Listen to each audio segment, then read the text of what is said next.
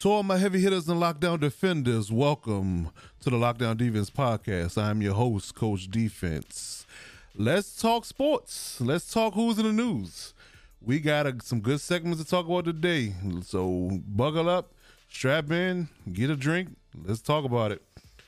So we're going to talk about the NBA bubble, the playoffs. Uh, we're going to talk about the Bucks collapse. Man, y'all let me down, Milwaukee. Y'all let me down, bro. Come on, man. I had y'all pick to go. I had y'all pick to go. We deep in the playoffs, man. Y'all let me down. So we're gonna talk about that. We're gonna talk about the the the converse of that in Miami's dominance. We're gonna talk about them. Uh, we're gonna talk about the Boston Raptors series, how that went, seven epic games, and you know, you know how that shook out, and what was the difference maker in that particular regard. We're gonna talk about uh, Thursday night football. We'll talk about the Chiefs and uh, Texans and how that game uh, ironed out.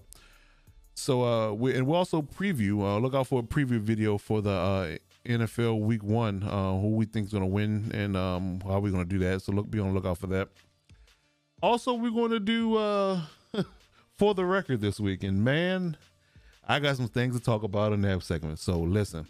Also, understand that uh, if you look at my description, you will see that I have uh, timestamps for my segments. So if you want to fast forward to for the record now, go ahead and click the link for the record and listen to that segment. Trust me, you're not going to want to miss this one. So uh, yeah, I'm not even going to ruin the topics. I'm just going to let you know that you should listen to it, and it's going to be a good one. Then we're gonna get into Chargers corner. We're gonna preview uh, week one, how we're gonna fare against the Bengals, uh, how we wrapped up Hard Knocks, and what our season expectations are gonna be. Then we'll talk Lakers locker room. We'll talk about uh, the Rocket series and what can we expect going forward um, for that series. We'll talk about that and talk about some good things in that particular segment. And then we'll do NFL previews. NFL previews will be uh, NFC East and NFC South this week as we wrap up that segment in our uh, ongoing series for NFL previews. And then we'll wrap it up with fourth quarter closeout. We'll give out some awards for uh, Lockdown Defender of the Week, uh, Breakout Player of the Weeks, and uh, we'll give out a Big Dummy of Week award. We got two good ones this week as well, so stay tuned for that. So we'll get into who's in the news next. Uh, stay tuned for that. It's the Lockdown Defense podcast. So let's talk who's in the news. We're gonna talk the NBA bubble. We're gonna talk about uh, the series and what wrapped up in those particular series in the East and West. And we're gonna talk about uh, the Bucks. We're gonna talk about Miami. We're gonna talk about Boston and the Raptors. We're gonna talk about the Lakers, the Clippers, and the Nuggets. And um, we're also gonna talk about uh, Thursday night football. We're gonna talk about the Chiefs and their uh, you know first stop in their uh. I'm not gonna say reign, but in their quest to uh, repeat as champion and we'll t- we'll preview the NFL weekend. We'll see how we're gonna do with um this new transition in the first week of the NFL season. I mean, miraculously we got here, and we're gonna you know talk about what we think is gonna happen in uh, NFL weekend, and uh, we got some breaking news as well. We want to break that as well from the uh, NBA front. But let's get into it, man. Let's talk about it. First of all, I mean, my my biggest take from the week was the Bucks. Number one team, best record in the NBA, right? You know, I mean, you can make the argument. Um, I'm not only gonna use the word excuse. Make the argument that they, you know, you know, they haven't um, that time off, you know, messed their camaraderie up or whatever the case may be. But I found that most teams that are still in it, uh, you know, seem to find that that uh, groove. You know, when it came back to the bubble and they started playing again after bumps off. You know, but overall they had the best record. I mean, you know, and if you look at it you know, and I had questions about what they were going to do. I had questions about what the, all the top teams were going to do because they didn't play well in the bubble. I think they were just resting on their laurels, I guess, for the most part, because nobody was actually, you know, playing like super hard and you know winning games down the stretch. I mean, they had their seed locked up, and, they, and it wasn't going to change for them. So I guess they didn't feel the need to play hard. Now, did that hurt the Bucks? Did it not? I mean, we all you know sit here and debate that all day, but at the end game, they got sent home by the Heat, you know, and it wasn't you know it was very you know very uh sobering and very you know i guess you could say humbling uh from a person that picked them to go further in in the in the uh finals and well not the finals but obviously in the playoffs. But you know somebody picked them to go deeper into the playoffs and somebody that picked them to be there at least in the conference finals you know just based upon their um their record and their team you know when you're having Giannis as the focal point you know I thought they were going further than that, and I think they, I thought they were to at least get past the Heat. But Jesus, I mean, they got blitzed the first three games practically, and then you know they they recovered, and then Giannis got hurt, and it was just a disaster. You know, so that begs the question: You know, I mean, is that team built to go far? You know, I mean, I think that as it's currently constructed, to be honest, you know, I feel like there's going to be a regression. It happens with every good team. You know, you formulate a good team, they don't perform to the level that you think they're going to perform. You know, they had a good regular season, they had good regular season success, and they falter in the playoffs. And it's it, it just backtrack and backtrack and backtrack further and further and further to the point where typically teams like that break up. You know, and then there is you know rumors and there's talks about where Giannis is going to do. You know, is he going to stay in Milwaukee? Is he going to go somewhere else? And I promise you this, you know, if Giannis leaves, that team is doomed. You know, I mean, we saw it. You know, they fought. I mean, don't get me wrong. I mean, I think that was just a, you know, just pride. But they fought, you know, without Giannis on the floor. But, you know, Middleton was a different person. You know, Bledsoe, you know, them cats, you know, they they just can't seem to, you know, be the same dominant, you know, team that they are when Giannis not on the floor. You know, I mean, you know, you can still make the argument that there wasn't much to say about that when they when the Miami took the first games off of them with Giannis in the lineup. So I don't know. I personally think the team's gonna break up. I think this is they're on the road to breaking up. I think Giannis may leave, and who knows what that team's gonna be like without him being on that team for a full season. You know, I mean, those couple games playoffs aside, you know, we kind of got a broad stroke of what it's gonna look like if he's not there at all. You know, and for him too. I mean, they say he, you know, he's supposed to be the MVP and all this type of stuff, and I'm just like, you know, his caliber of play. I mean, he's he's a freak of nature, but you know, from uh, being a basketball purist, you know, I you know watching the greats, you know, from the 80s, 90s, 2000s, 2010s, you know, you have to have some type of dominant skill, you know, in playing basketball and being able to play basketball for a long time. You know, it's one thing to be a you know a, a, dominant, strong you know force that nobody can deal with physically, but those things leave you, you know, and you have to be able to rely on you know a jump shot, you know your your footwork, your you know you got to figure out different ways to score the basketball. And I think Giannis's biggest problem is the fact that you know he's getting by, but the fact that he's just freakishly athletic, strong, and and rangy you know and and as you get older that's going to be problem for you you know you know, like you need to be more KD than Shaq. You know, I mean that's you know it's not a really fair comparison because clearly it's different positions, but you know KD's style of play, you know, he is going to last him way longer because he has a dominant basketball skill set versus having a you know freakishly athletic ability and talent. You know, it just doesn't work. You know, for anybody long term, in my opinion, that that is a basketball player and you want to get up into your late 20s and 30s and late 30s and play basketball at a high level, you got to develop a jump shot. You got to develop good post game, you know what I'm saying, especially for his size.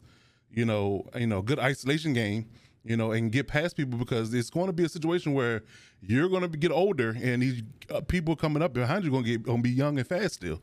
And you're not going to be that as fleet of foot. You know, so you didn't going to be power past these guys and get into the lane and get dunks. You know, so if Giannis don't develop something else to his game, you know, outside of that, I'm gonna say it, broken jumper is his. He gonna ha- he's not gonna last long as far as being a dominant force. Let's just be honest. So, does that hurt or help him? You know, I mean, he's he's a hot ticket right now. You know, and I was I'm sure somebody spent max money to, to get him right now. But looking at it long term, you know, I would invest in somebody that has a good basketball skill set versus having a freelessly large amount of talent because you know physicality can leave, but your jump shot can always be there. So he needed to develop a jump shot, but we'll see how that shakes down uh, down the line. But I think the Bucks are going to break up at this point. You know, if if not this year, next year for sure. I mean, it's not it just where they're currently constructed, as you can see, and teams are getting better. You know, Miami's getting better, Boston's getting better. You know, I'm saying Toronto are missing.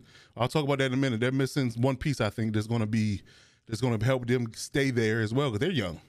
So I think that where they currently constructed, I think they got, I think that team is problematic, man. I think they need to break up and figure figure something else out, you know, or, or whatever Giannis is going to do with his off season will be questionable too. But he need to develop a jump shot, point blank, period. So with that same breath and same vein, we can talk about Miami. You know, I mean, we didn't, you know, I know I didn't predict them to beat the Bucks. To be honest with you, I mean, I was just looking at it from a standpoint of the team that really had the ability to wall defensively wall off and have the size enough to keep Giannis out the lane, as i.e. what Toronto did to him last year, you know, they were they were going to be able to beat them. I thought Toronto or maybe Boston was going to be the team to do it, but the Miami said, "Hold my beer." it was like, "I got this. We we good." You know, Jimmy Butler was great. You know, just the just the you know you know Dragic and you know all them cats. They they were doing it, man. They were doing it, and you know, I mean, it just some, you know, it's something about having a good player that's also a good leader, and is is one of those people that have that killer instinct that Butler has that that sets people apart. And he rallied his boys, man. He rallied his boys, and they they played good defense. You know, you know they given they gave Post Spoelstra a lot of crap up over the years about his ability to coach, but I think with, with the talent he has now, I think they Pat Riley made a lot of right moves in in the front office, and they're doing well for themselves. They're doing well for themselves. Basketball is definitely in love with them right now, as far as you know being dominant. Now, the question's going to come. I mean, I you know I think that you know because I actually picked Toronto, so I mean my you know my my my finals picks for the Eastern Conference are screwed. In all honesty, but you know they they are um you know Boston's going to play um Miami. You know, and I didn't call that. I called Toronto and Bucks, but you know, I think that you know from a matchup standpoint, it's it's going to be it's going to be some good TV. It's definitely going to be some good TV. I think that you know, um, talent wise, scoring wise, I think Boston has the edge but team camaraderie and, and team, you know, co- cohesion. I think that I think that uh, Miami has the edge too, and we could get seven games out of this as well. Now, I will say this: I'm I'm a little taken back, and we're going to talk about the Boston series next. I'm a little taken back by these game sevens, right? Overall, I mean, Western Conference or Eastern Conference. Anybody that's gone to game seven has been, ooh, it's been sloppy. You know, dead legs and people run out of gas and you know all this type of stuff. So it's been ugly. It's been some ugly game sevens. You know, it's there had, a whole, had been a whole lot of historical performances. It's just the race to the finish line, and it's a marathon, and who who can run the who can run the longest. You know, so I mean, I would like to see seven games, or at least a good concise six, and we can get you know some really good basketball and get a winner. But I'll, I'll pick who I figure out. You know, I figure out who I'm gonna think is gonna win that. I mean, I honestly truly, you know, I might be a little biased, but you know, because I love Jayson Tatum. You know, he's a he's a Mamba disciple you know, and I think that um, you know, if he can channel that, you know, that energy and that's who he wants to be like and that's who he wants to emulate and that he doesn't shy away from the moment, you know, and he carries his team, you know, and Kemba don't come off small, you know, in that series, then I think they'll they may edge Miami out, but we'll see. You know, we'll talk about it. I mean, we have time. You know, we'll talk about it. You know, throughout the weeks. You know, because we probably got good two weeks of this to talk about it. But you know, I think that it's going to be a good series. So that leads me to the Toronto Boston series. It went seven games. You know, we thought Toronto was dead in the water. They rallied back, you know, and you know it just wasn't enough. I mean, I think that the biggest problem with that particular that particular series was is that in this year versus last year, they just didn't have that guy. You know, I mean, hate to say it, but Kawhi made the difference in that team, man. You know, when down the stretch, when you play facing a good good team, I mean, you can get by, and they did all year. They got by without having that guy because they're really good defensively. You know, Siakam was playing well you know, you know, and um, you know, VanVleet was a breath of fresh air. I wasn't sure about VanVleet's uh, you know ability to keep going what he had going last year, but he's he showed up, you know, and he he played well, you know, up and you know he was a little bit up and down, but he played pretty, he played pretty well. He knocked out some great threes, you know, throughout the series. Uh, you know, you know, I, you know the um. The, the, the little man Kyle Lowry, you know, they always you know talk about about him and how you know you know, ever since uh, they made that trade for Kawhi, you know, and it's like, you know, what is what is what does he mean for the team? And, you know, but he he let him, you know, I think he let him as far as he could. You know, he fought, you know, he made some big shots down the stretch, you know, to push their game seven and you know, it was a good series. I mean, it was definitely a good series. I just think that they were missing that guy, that that guy that can take over and, and be that and be that difference maker down the stretch that will can combat what the, the Boston Celtics were doing, and they missed Kawhi, you know, or anybody that, that was had that had an it factor with him. You know, they can make those clutch shots, no shy away from the moment. You know, and just you know they they relish the they relish the pressure. You know, so I think that was their ultimate demise and why the Boston ended up beating them. But you know, the the series should be good, man. You know, like I said, you know, Boston and you know they jettison Toronto and they gonna face Miami, so it'll be a good series. Like I said, I want at least six good games, maybe seven. Like I said, them seven games, seven games been sloppy. I don't know why. I mean, you you're, you're in one place, you're in one pace, one space. You're not moving around. You're not traveling. You're not doing none of this crazy stuff, different arenas, stuff like that. You're in one spot. You know, you should be fresh as, as fresh can be. You know, but but I don't know. Them game sevens been sloppy, man. But I think that series should be nice. Definitely should be nice. So that leads us to the West. Um, you know, as of now, the, you know, the Lakers have closed out the Rockets. You know, so we're we're awaiting the winner of the um, Nuggets Clippers series. Clippers are up three two, and um, yeah, I'll talk about with this more in Laker locker room. But I think that um, they definitely, you know, the Lakers will benefit by the Clippers closing this game out, you know, soon or rather than later. You know, they push a game seven again. That's saying that game seven is always sloppy. You know, but if they if the Nuggets push a game seven, who knows? But you know, regardless of who we face, you know, I think everybody's money is on the Clippers being the person we want to face, and everybody wants to see that, you know, for six or seven games. But if whoever plays, I just hope they get the series over sooner than later. And I would I wouldn't mind the Clippers closing them out, you know, that next game, that game six. I don't want to see a game seven because it's gonna make us wait longer. And every the longer we wait, the flatter we play in that first game. Now it doesn't say much for what we play after that. We pick it up and and kill it after that. But it that first game is always sloppy. And you don't want to drop a game to a team like the Clippers if you don't have to. So I hope they get that series over with, you know, soon. And we're hoping we get that collision. You know, the Lakers on, you know, LA on LA collision course in in the conference finals and be some good basketball, man. Be some good basketball. So, um, you know, shout out to the Lakers for making the finals. Like I said, um, you know, conference finals, and you know, I talk about that more in Laker locker room, and uh, stay tuned for that. But um, yeah, um, you know, we'll see what happens with the Nuggets series and the, and the Clippers series, but we'll see. Because I was, I thought Clippers would, you know, were going to beat them last game, and they, you know, the Nuggets rallied, and you know, I guess the Clippers fell asleep, but we'll see. So let's move on to the NFL.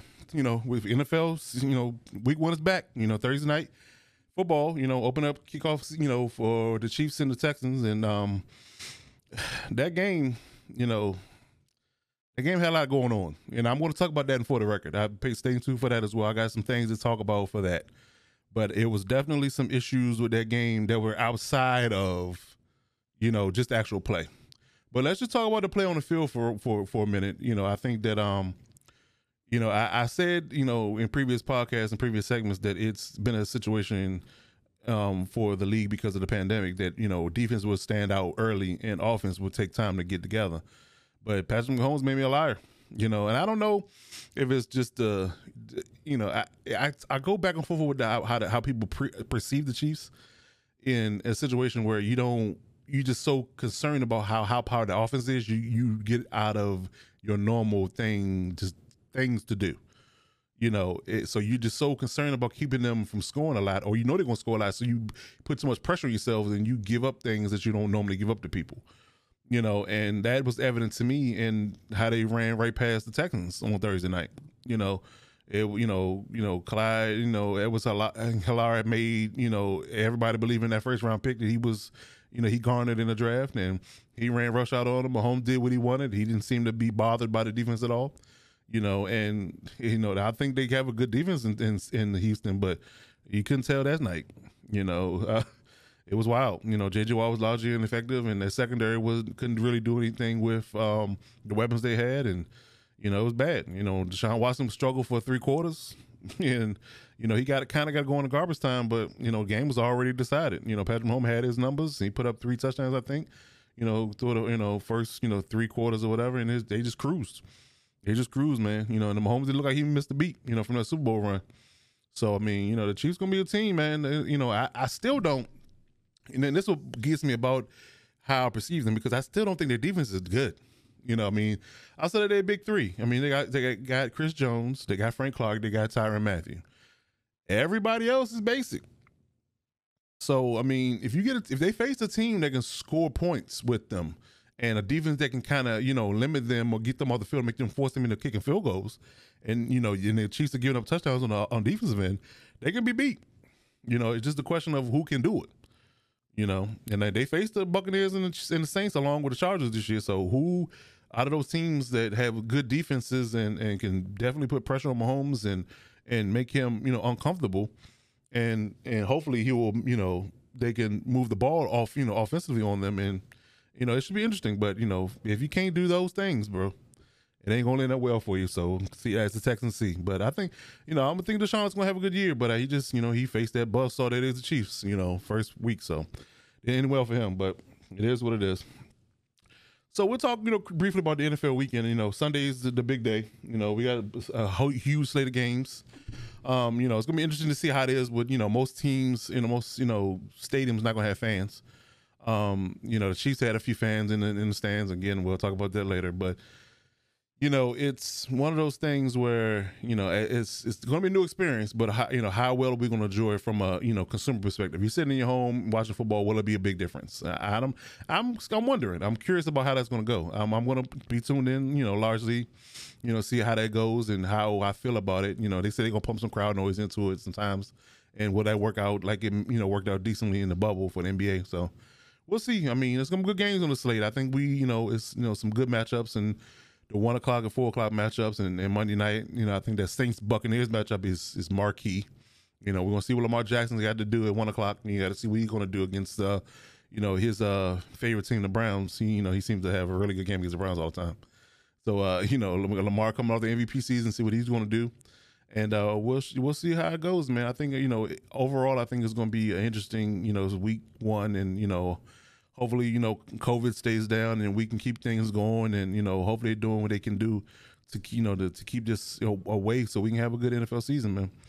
But um, yeah, that's gonna wrap it up. That's gonna wrap it up for who's in the news. Uh, stay tuned for for the record. You're not gonna want to miss this one. It's the Lockdown Defense Podcast.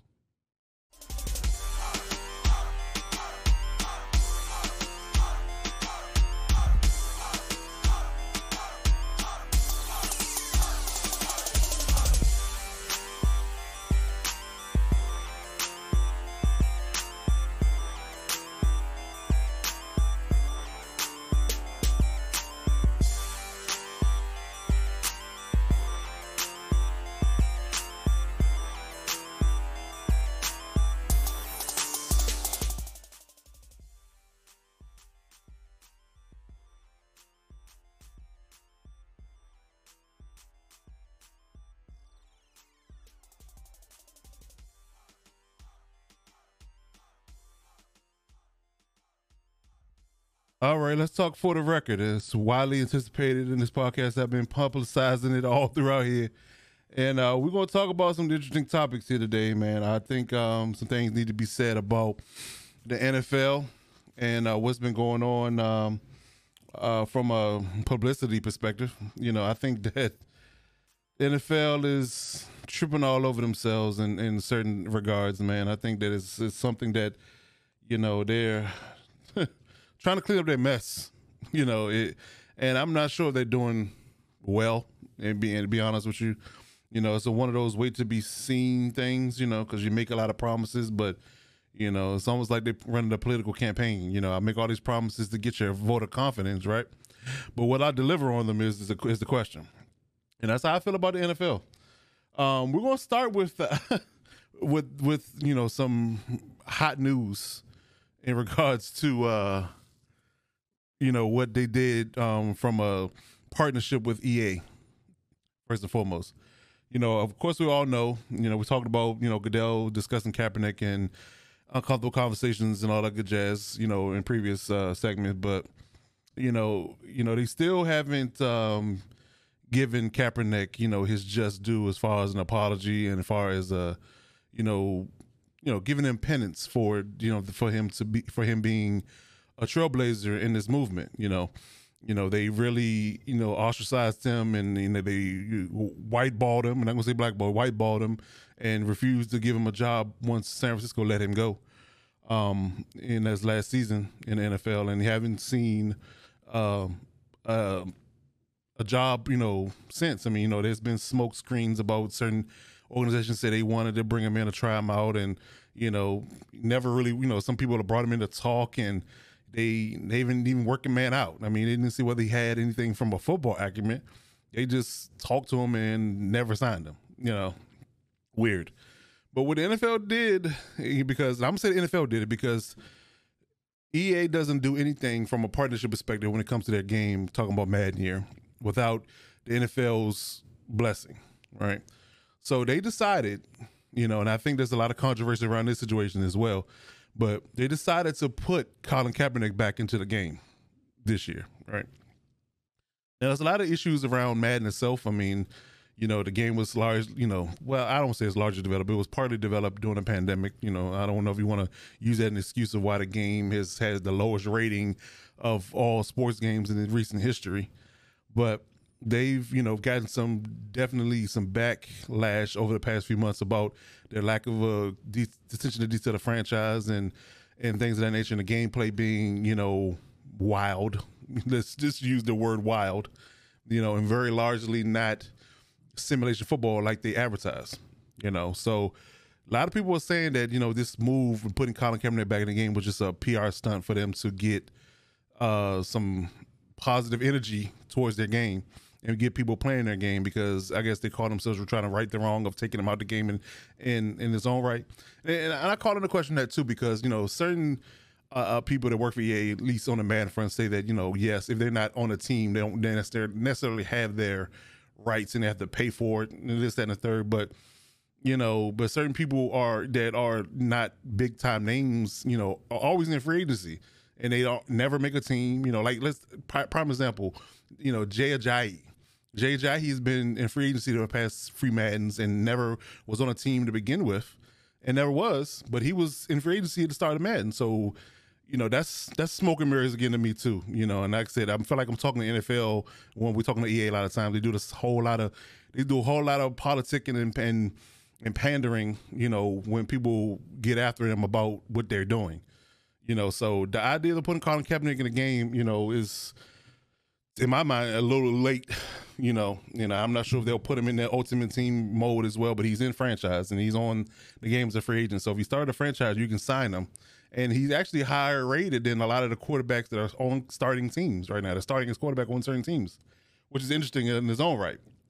But you know, I think he's like an 81 overall to start, and he has really good stats. I mean, to be in his 30s, and he has really good stats. But you know, I think that was a PR stunt. In be all honesty, you know, because I still don't feel like the NFL, you know, and, from organization and the coach's perspective and organ, in the owner's perspective, have any intention of signing Colin Kaepernick. I mean, it was that's indicative of that bogus workout they had.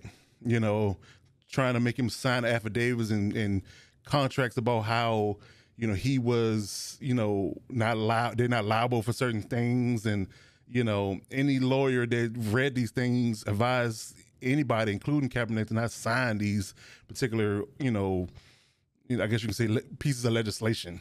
You know, did they try to force him to do in order to have this workout? And does you haven't really taken him serious as a football player ever since he made this move as being standing for social injustice.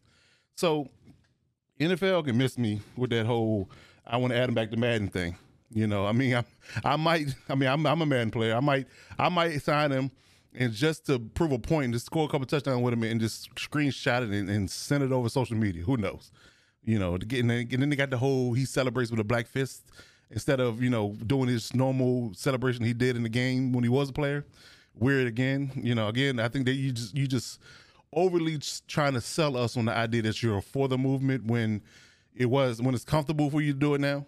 You know, again, I feel like still feel like it's political promises and smoke and mirrors, and whether you're going to do anything um, real is still up for debate.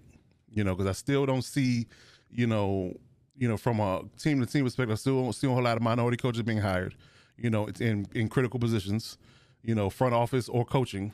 You know, that still hasn't happened. And you know, will that happen down the line? You know, we just have to wait and see. But you know, like I said, I think everybody's getting on this train right now because it's comfortable. You know, when you really stand for something, you get on that you get on that particular uh, aspect or that particular topic or that particular belief when it's uncomfortable and you're just tired of dealing with BS, you know. And I think the NFL, you know, is just really fumbling, man. And you know, and I use that term on purpose. They're really fumbling and they're just kicking the ball around and nobody can pick it up and run with it properly. And it's, it's really wild for me, you know. And that leads me to the whole idea of them doing these initiatives and you know protesting you know putting in racism and things of that nature in, in, in the fields of play and having these solidarity moments and stuff like that and you know leaving it up to teams to just you know protest how they want you know but i see a lot of divisiveness in in this organization as a whole you know and i think you know they've really need to take a page out of the NBA's book, you know. And I hate to, you know, I don't want to say I hate to say it, but it's one of those things where you know I've had to, I've had to, you know, pick a one A, one B. You know, you know, football be my one A and, and NBA be my one B, right? You know, and, and but from an ownership perspective, you know, in the organization as a whole, you know, Adam Silver runs a way better organization than NFL does. That's just period. And they need to take a page out of their book, you know. But But that goes back to just your own personal beliefs because you, like I alluded to before about how everybody has their own methodology, how they're treating their COVID situation and things of that nature. You know, they every team, you know, from top to bottom had their own ideology. Their own the owners have their own ideology about what they believe, who they support, and who they uh, are going to back. You know, from a money standpoint and from a political standpoint, because you know, people that don't have money, they vote with the people that's going to protect their money. That's just it. You know, and all these owners have millions of dollars, not billions of dollars. So, you know, they vote red a lot. Let's be real. They vote red a lot. Now, it's not as radical in certain regards, you know, voting red for certain people, at least local and, you know, state. But, you know, voting for the top office and voting red, or voting for Senate and Congress voting red, that's a whole different ball game. You know, because it they you know they've gotten wildly way more radical in supporting something that you are are publicly denouncing. So you know how quietly are they feeling about that? Because let's be real, there's a lot of there's a lot of people that support racist ideology that, that I'm sure not happy with the fact that, that your team is quote unquote protesting the idea of you saying in racism and even social injustice and police brutality. So what are you doing? You know, behind the sheets or behind the curtain, you know, you know, in closed doors.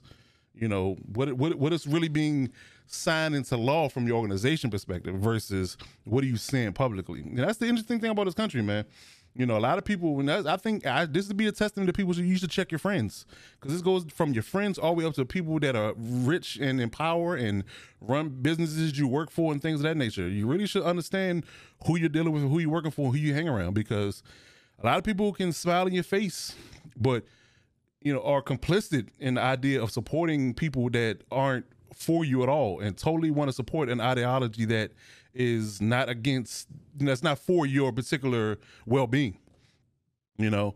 You got a lot of people to, support these cops that, that brutalize that brutalize people in the streets you know?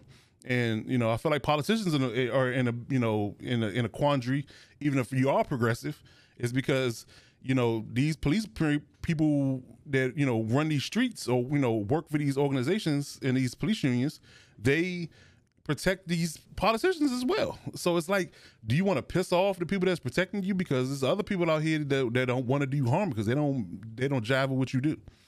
You know, so that's a whole nother conversation. But just drilling on owners as, as a whole, man, like they are really they are really, you know, in the shadows with it, you know, and I and I and you know, and I don't, you know, I can't say I knock the idea of you supporting people that support your views and supporting your money you know, because let's be real, you know, certain red organizations, you know, you know, political organizations, they support, you know, making the rich richer and taking little away money away from them and taking it all away from the moderate to the poor, you know, and that's, you know, if you're going to look at it from standpoint of this man's gonna keep keep money in my pocket, so I'm just gonna I was gonna avoid or turn my back on the idea of what he's doing to others, then that's your prerogative, I guess. But I mean, I can't support that. You know, from a from a from a you know uh, uh, just a normal person's eh, standpoint. You know, but again, that goes back to the whole idea what the, what these owners really doing in real life as versus what they're giving as far as lip service. So I, I mean, and they've been doing it for years, and so I don't believe the NFL when it comes to them saying that they're you know want to support this movement and they want to see equality, want to see end of police brutality, they want to see these things happen. But if you really want to see these things happen, and you're really about that life and really about change, you need to support people that make laws and and can make change in this country and make the justice system fair for all. You need to vote for these people as well. And that goes from state, local to federal you know, all the way up to to the Supreme Court level. If you have power to affect these changes for these people that are supportive or complicit in the ideology of having white supremacists and racist people in these political positions in power, and they are complicit or okay or support the idea of brutalizing, killing, and maiming people of color, then you need if you really want to be about it, you need to not support those people. You know, never if that requires you to pay a little more in taxes, then so be it. If you're really about it. You know, if that requires you to lose out on a couple of hundreds of thousands of dollars, then fine. You know, you're a businessman, you're savvy. I'm sure you can figure out how to make it back. You know, Jeff Bezos got divorced, took half his, you know, money, gave it to his ex-wife, and didn't miss a beat because he knows that he's going to make it back. You know, so to understand what your worth is and realize what you're going to do with your money, and just won't worry about your money so much and worry about change if you're going to say it. That's what you're going to say. That's what you're going to be about. Outside of that, don't lie to me and tell me. You know, don't lie to the public and tell people that you're about this movement and you are really not, and you're really complicit in supporting people that are okay or can turn a blind eye or be oblivious to the fact that people are empowered that support racist ideologies and police brutality. And that's just it, man. NFL owners as a whole, you know, you know, you know, I'm not even gonna point fingers. I mean, because we we know there's certain organizations that are really, really good old boy like, you know, and they support that they support that movement. Now, whether it's radical or whether it's covert, they support it. You know, because it's radical right now. It used to be covert back in the day. Used to be, you know, behind closed doors. You kind of knew that that was what was going on, but it wasn't in the public eye. But it's in the public eye now, and it's very radical. And they double down, triple down, and quadruple down on it every day. So you know who you voted for, you know who you support, you know who who back fills your teams and kicks you money back. And if you're more comfortable with that and allowing other things to go on in the world, then you're really not about that movement and just stop saying it, period. Just stop saying the period, man. That leads me to the issue of the NFL fans that were in the stands. Now, I, I spoke about the whole idea of people being in the stands, right? You know, and for my understanding, was you know Sunny's going on, when Sunny's here, you know, most people won't have fans, right? But Dallas said they're going to have fans, from my understanding. KC had fans on Thursday, right? So let's talk about that. The city of Kansas City has had a lot of ugly history when it comes to minorities in this country, especially blacks. They had a lot of history, a lot of bad history, right? You know, and a lot of those areas haven't changed, progressed a whole lot over this these 100, 200 years of, you know, change when it comes to how people are seen virtu- virtually. You know, I'm not to say physically, but how they virtually viewed in the public eye, right? You know, but there's certain places in this country that just haven't changed a whole lot. They're really, you know, you, it's a lot of southern states you can go to that still got that Jim Crow feel. There's a lot of Midwestern states that still got that, you know, racist ideology. You know, you've seen videos on social media. I'm sure everybody's seen them. You know, certain parts of the, you know, places they protested Black Lives Matter and they've gotten berated by all kind of racist people. You know, and like I said, Kansas City has one of those. It's it's it's it's dicey.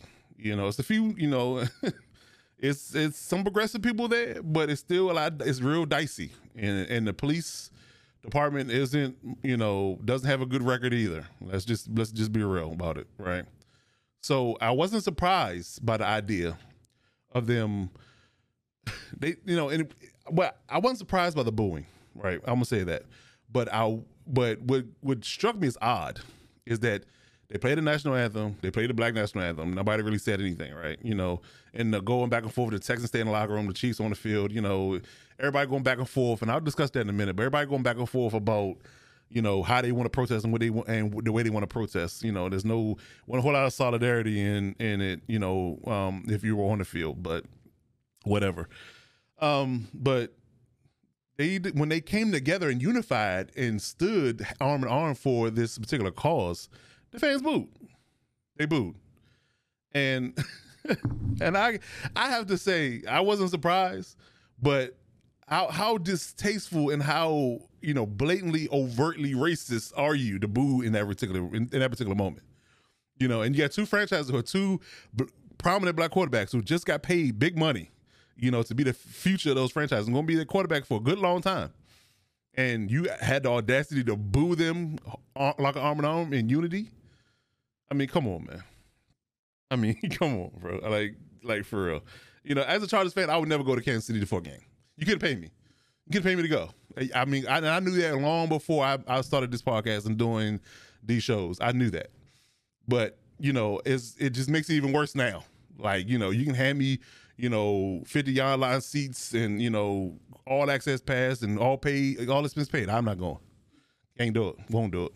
Just like I won't drive in certain areas that I know are overtly racist, you know, because I don't want to deal with the drama. You know, so I know I know better than go to Kansas City as a Chargers fan or just as a, as a sports personality. I know not to go, but they show their true colors, and we know, you know, it, it, the Kansas City Chiefs colors are red, and I'm I'm pretty sure a lot of people in that state that's who they're voting for. So, so but lastly, you know, we'll talk about the protest and how people are treating it. You know, and, it, and, this goes back to my whole idea about Brian Urlacher, right? When I brought Brian Urlacher up about his issue and his stupid ass comments, right? I, you know, and again, that goes back to my comment about people about checking your friends because, you know, and, and my issue is is how can you go to war? And this goes for current players and past players. How can you go to war with people that are that swore to protect you in battle? You know, because let's be real, the game of football, and I know this from personal experience because I played the game. You know, I played the game all the way to the college level it's a it's, it's a it's a battle, and you got to be able to trust the eleven guys that you're rocking with at this at any particular point in time that you're on the field with, right? Because at any particular point in time, if they don't protect you or do their job like they what they're supposed to, you can get yourself severely hurt, right? I mean, detrimentally hurt. You know, I mean, to the point where you could be debilitated and things of that nature. So, and you know, we don't want to wish that on anybody. But regardless of that fact, you have to look at it from a standpoint of if you can go to war with me, you should support me. Period. Like, you can't sit here and tell me that you, you know, support indirectly or directly racist folks, but you can you can work with me, you can go to battle with me, you can play ball with me, and all this kind of stuff. But you okay or complicit with the fact that things happen negatively towards me because I'm a person of color and but yet you can do all the other things with me and be cool with me. I don't get that. How do you be two faced like that? I don't get it. I can never be that type of person. How can you be two faced like that? You know, and you know, and just to criticize from Brian Urlacher's perspective, to criticize people's protesting, you know, basketball, NFL alike, or anybody that doesn't stand in solidarity with your teammates who go to war with you, who protect you, who ride for you, and stand in solidarity with them, you know, regardless of who you affect. You know, I mean, let's be real. As long as you can go home to your wife and your wife is okay with the idea of you supporting your teammates in any facet, you know, outside of that, who who cares about who criticizes you for being in support of your teammates because they ride for you and they got your back. Period. So how can you sit here and say that you can do one thing in the shadows and be upfront, act like, you know, it's all claps and, and all love when we're on the field. But you really are complicit when we walk out the door and go left and go right. You're okay with me being brutalized as long as you can go home and be good. Selfish. Selfish, man. So I think the NFL team wise, just y'all need to get together. Get together, man and be unified in what you do. I like what the Texans did. Everybody stay in the locker room. If you all gonna stay in the locker room, stay in the locker room. If we all gonna kneel, we gonna kneel. You know, you know. I mean, everybody has their own right to protest or whatever. But you know, if nothing else, you know, put your, touch your brother. And if you gonna stand and he kneels, touch him. Let him know that you here with him. I'm gonna put my hand on my heart. I'm gonna stand. You kneel, and we're gonna do it like that. But you know, don't be people that oh I don't care whatever rest of the team does I want to stand. I, you know I'm just it, it's about me. I'm going to do what I want to do and I'm, I'm going to protect my brand versus protecting the people who's going to ride with you. Because let's be real the more they look at that and they realize that you're not about what they're about the less likely they're going to be the, the block for you or do anything for you or be there for you when you really need them you know? That's just it. You gotta have you gotta have a certain amount of loyalty if you want people to protect you from the game of football. But y'all do what y'all do, but I think that's just it, man. I think that's just it. Owners, y'all need to y'all need to take a page out of NBA's book. You know how they run their organization and let people protest. And I'm not saying all the NBA owners are clean, you know, but the but the picture they paint is a way better picture than NFL paints. That's just real. You know that Kaepernick stuff with the Madden. I think that was just a PR stunt, you know, from EA's perspective. And of course, they got the EA, the NFL's blessing to do that. So but that's it, man. I'm, that's I'm, I'm wrap up for the record for this week. I think I've spoken enough on this topic, but I think that you know we got a long way to go, and don't let people fool you and give you a bunch of political promises and never deliver on anything, man. Hold their feet to the fire and make them hold true to what they say, and that's just it. This is the Lockdown Defense podcast. Stay tuned for Chargers Corner.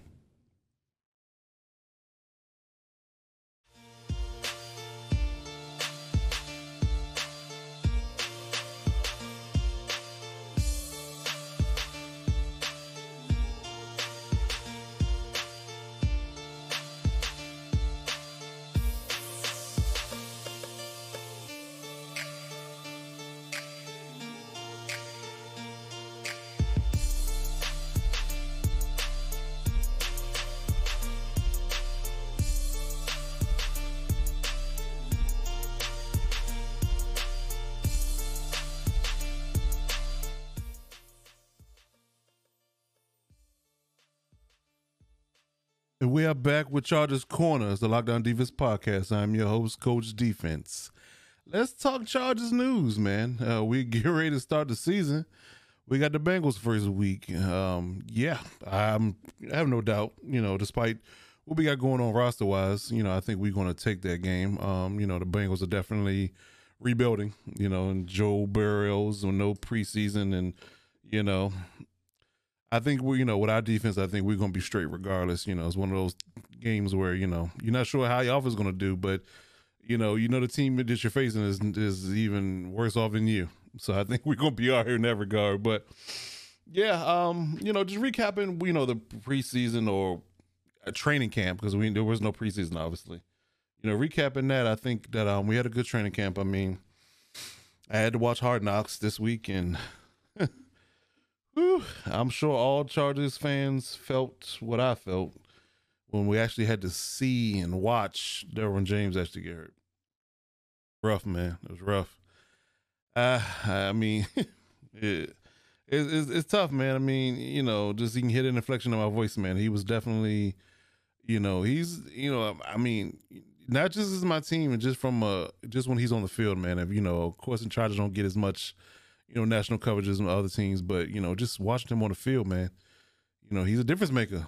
You know, and he's, you know, I, have to give it to Jamal Adams right now for being one of the best young safety because you know he stays healthy.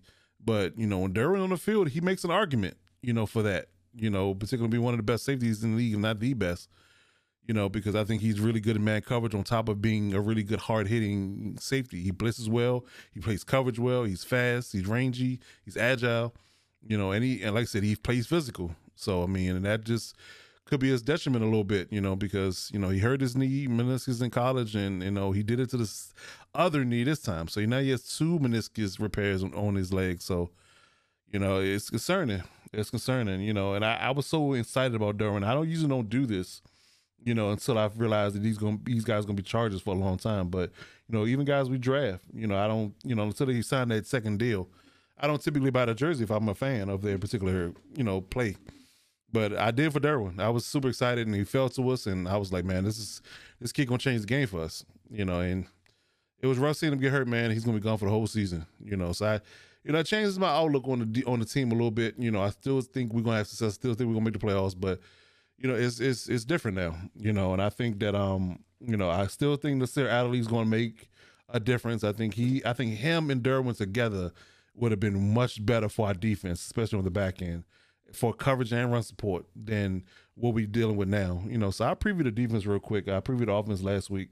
So, you know, up front, you know, we four four three style, although I think we had a three four package um, in our particular uh, arsenal, but you know, four three base. So we got, you know, Melvin Ingram and Joey Bosa on outside. We got Linval Joseph on the inside, along with Justin Jones, will be spelled by uh, Jerry Tillery, our first round draft pick from last year.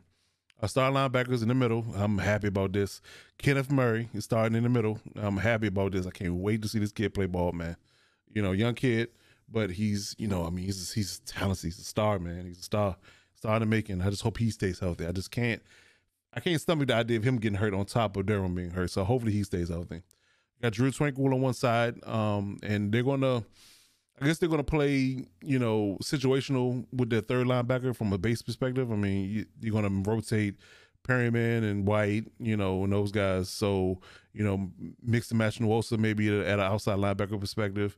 You know, you then rush him on the D line to get the extra rusher in obvious passing situations. So you got those pieces, some very good, solid up front seven to me, and you got, you know, depth. You know, because like I said, you got Jerry Tillery filling in the interior line along with uh Isaac Rochell and a few other guys, and you got you know Chenna, you know, who's you know who's bulked up a little bit this year, still fast, still quick, still rangy, you know, more athletic, you know, version of Melvin Ingram in a lot of regards. You know, he don't have the pass rush savvy yet that Melvin has, but he's working on it, and Melvin's teaching him. So you know, we'll see what he does, and I think he'll be, you know, he'll take a leap this year. So you know, our front seven is great, you know, and you know, what can we say about our corners? I mean, you got Casey Hayward, who's won, you know, Pro Football Focus has rated him, you know, the 90 percentiles in the last three years as far as coverage concerned. What can you say about that? You know, even if a little older, he's still elite. We got Chris Harris in free agency, you know. So hey, you know, you got two, you know, high percentile, you know, shutdown type corners, and people sleep on Desmond King as being a really good outside the slot guy, special teams guy, and you know, very agile, very you know, very physical, you know, nickel corner who's going to you know be able to uh, you know contend. That secondary to me is going to be able to contend with you know the high poweredness of the receivers that we got to face. I mean, you're looking at it from the Chiefs' perspective. You're looking at it from the Broncos, who revamped their receiving core. They got you know they got Jeudy, they got Sutton. You know they got weapons. They're Fant. You know, so we definitely you know gotta we definitely did right by beefing about secondary in order to face these guys because we gotta have to face a lot of receivers. You know, even with the Raiders, though, Tyrell Williams went down unfortunately. You know, former Charger, he went down. You know, in injury, but I think that you know they still got Ruggs and and and Renfrow and those guys. They got a nice receiving core. So you know you got to have secondary people to cover, man. Even if you got a good front seven, you got to cover. So you know, and even on the back end with Adderley and and Rayshawn Jenkins, I think you know I, I think we should probably should have made a move for somebody like Eric Berry or maybe even Earl Thomas. I'm still I'm I'm questioning about Earl Thomas, man. I just think he got character issues. The reason why people ain't really jiving with him, but you know, regardless, I think that you know we could have made a you know decent you know mid level exception rule and then sign a free agent. You know, like I said, Eric Reid is still out there. I think we, he would have been great for us. You know, I think we could have signed Eric Reid. We could have signed you know uh, Eric Berry. You know, I'm sure he would have loved to go against his former team and stay in the division. You know, I think, think he got left something left in the tank. Physical guy. You know, but you know, gonna rock with Rashad. You know, and, that's, and I think that's gonna be fine. But I got questions about Jenkins. Jenkins is very athletic. I, don't get me correct. Don't get me wrong. Very athletic guy. I got questions about his playmaking ability. So we'll see. You know, I think Derwin covered for him a lot when he was, you know, in the in the lineup. So him and the Adrian Phillips. So we'll see how it shakes out, man. But I do love our defense still. You know, I think we, you know, we're still missing some pieces, but you know, with Derwin being out, but that was a huge miss. But you know, for us, but I think we're gonna be all right though defensively. You know, I just feel like offense is questionable for me. You know, um, we have some, you know, a few injuries, a few guys questionable for the game, and I don't think they're gonna play. I think Pouncey's not gonna play. Um, so we got to move Feeney over and going to start Lamp. Now I'm okay with starting Lamp at guard. I'm okay with that. Actually, I, I really wish he would start to tackle and get Tevi out of there, man. Jesus Christ! I mean, if I was if I was Tyrod Taylor, I'd be concerned. I ain't gonna lie. If I'd be concerned about that about that left tackle position, man, because it's it's it's I don't I, I don't care with what Anthony Lynn said because I feel like he had to say you know put his vote of confidence in Tevi to protect Tyrod's blindside, but you know, I don't see somebody making that much leap and bounds of being that awful last year that this year, that being to the point where he can protect Tyrod and not have him running for his life. But we'll see, man. But Lamp's gonna move in the guard. Feeney's gonna play center. Of course, we got Bulaga and Trai Turner on the right side. You know, and we'll see. But I think we'll be all right this week. You know, I think we're gonna be all right this week. I mean, you know, the ball to Eck. I'm, I'm not sure if Mike Williams gonna play. He's a he's been practicing, you know, but he hasn't been taking no contact, so I'm not sure how the good, the bad, the shoulder is. So if he plays and Hunter Henry plays, and also Ekeler out there, Justin Jackson, Joshua Kelley, Tyrod, you know, Mr. Mistake Free, they call him. So I think that we'll be fine with the with the Bengals, but we'll see, you know, going forward because our schedule gets tougher after that, and I'll preview that in a second. But overall, I think we're gonna be all right, man. I think Hard Knocks was a win. You know, I think we definitely, you know, we people we put our eyes on, you know, gave the world eyes on our organization and gave us some, you know, some better press that we aren't getting from the normal media, national media. So we'll see. Yeah, but overall, man, I think we're to be all right. You know, I think, I, said, I think we're to make the playoffs. It might be a wild card at this point because, man, the Chiefs look good on Thursday. I can't even front, you know. And I think they're gonna be a problem not just for us, but everybody as a whole in the league. You know, because I think the offense is still really good despite the pandemic and not being able to practice. But, but yeah, I mean, uh, we'll go over there. You know, before we wrap this segment, I will go over there what my expectations are now from you know my preview segment and you know see because of our injuries where I think we'll land. So we'll go over the schedule real quick. The Bengals this week. I think we'll take that one. Now, Kansas City. Now we are home for this one. I think the Kansas City game is. I mean, it's winnable. Don't get me wrong. It's winnable. It just really. I need to see what the offense looks like against Cincinnati, and you know whether or not we move the ball at will. If we do that, you know, because I don't. I don't have faith in KC's defense. I think. I think people get get so. I guess you can say nervous about playing them because the offense is so good. Because I think the defense is trash. I think the overall. I mean, outside of Tyrann Mathieu and a couple of guys you know, uh, Frank Clark and, and and Chris Jones. I mean, they, they they don't have anybody else. You know, if you take care of those guys, then you can move the ball on them, in my opinion. But you just you get so in your in your own head about the idea that obviously at will, you feel like you just can't do nothing wrong, and then people get put, put too much pressure on themselves. You know, so if we can move the ball against KC, even if they move the ball against us, I think it'll still be a good game. And of course, to me, I feel like our rivalry with them is just like the you know NFC East rivalry is that you can throw the records out the book. So we could take that game, but you know, I think we might split with them at least. So if we beat them this game, I think we'll lose to them, you know, at the end of the season, which I'd rather not have it losing at the end of the season. But you know, but although we don't know what that game even means, I mean, because it might not mean anything for the Chiefs, they might not even play their starters. Who knows? So we could take one or two from them. It depends. But um, I, am sure it'll be Carolina. Now this stretch, this particular stretch is tough because we got Tampa Bay and the Saints back to back, and they're both away. And I feel like the NFL hates us in regards to our schedule sometimes because they just love to send us on these crazy trips. They sent us on a, a ridiculous away trip, you know, a couple of seasons ago, and this and the third. Even though we made the playoffs, we dealt with it. You know, we fought, sent us to London and sent us on a crazy East Coast trip. It was weird, but we got Tampa Bay and we got New Orleans back to back. Now Tampa Bay to me is is is is iffy, but I, I got a feeling we're gonna lose to the Saints in prime time on Monday night. And they got us on ESPN that night. Jesus Christ. Whew, that's gonna be rough, man. That's gonna be rough. I just I think this thing's gonna be too high powered, you know, for us. They'll just they may, you know, just be able to get eke out there one or two scores that'll be the difference maker. But I mean, like I said, you know, all depends on what we do, uh, you know, offensively up to that point. I know we'll be the Jets. I know we'll be the Dolphins. I know we'll be the Jags. I have no question we'll be the Raiders. I think we'll in Denver. I think we'll. I think we'll beat Denver. I, I don't, you know, I've really got questions with Von being gone and and Chapman not really being healthy, I, and the defense got questions. Period. I think we'll beat Denver too. The Bills will be a good game, and it's probably be cold at this point, you know. So it's iffy with that game, but I'm sure it'll be the Patriots. I'm sure it'll be the Falcons. I'm sure it'll be the Raiders again, beat the Denver again, and then like I said, depends on what that Kansas City game means at the end of the season, whether or not they got, you know, home field locked up or whatever the case may be, because they don't may or may not have lost to, you know, anybody but us or anybody, the Saints or the Buccaneers. You know, it depends what that game means for anybody. You know, might not mean, you know, so that game's a wild card. But I think we'll have a good season, man. So we'll see. I mean, I'll be logged in, loaded, you know, every game. Got my Sunday ticket package loaded, and I'm gonna be tuned in heavy. So we'll see what the Chargers do, man. I, you know, I have a really good feeling about the season. I really wish you know, say this to Anthony Lynn if you're listening. you know, I really wish you'd have got Cam Newton to play quarterback for us as being a bridge for Justin Herbert rather than Tyrod Taylor. But I'm a believer in Tyrod, and I want you to be that Bills version of Tyrod and get us to the playoffs. And I'll talk. I'll take back everything bad I said about you. But outside of that, man, this is Chargers corner. Um, you know, go Bolts. I'm, you know, I'm happy the season is gonna, you know, starting and love, to see my team back on the field. And hopefully, we'll have a great season. I hope we won't be like previous years and just get riddled with injury in the first half and just got to fight the second half of the season and and just don't check out for as well as it should. You know, because on paper we look really good. I just hope we stay healthy in this pandemic. So that'll be Chargers Corner for this segment, man. Uh, you know, we'll stay tuned for Lakers Lockdown. the Lockdown Defense podcast.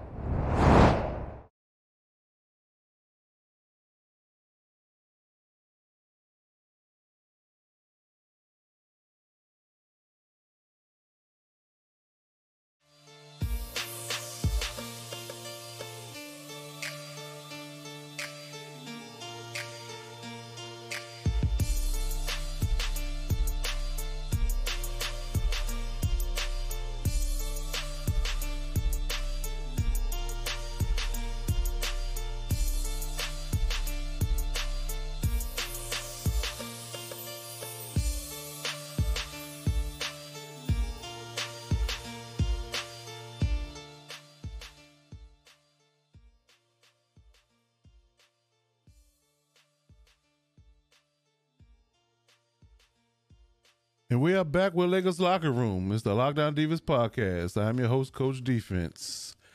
Man, what can I say, man? I mean, it's almost like and Hyde from last week to this week, right?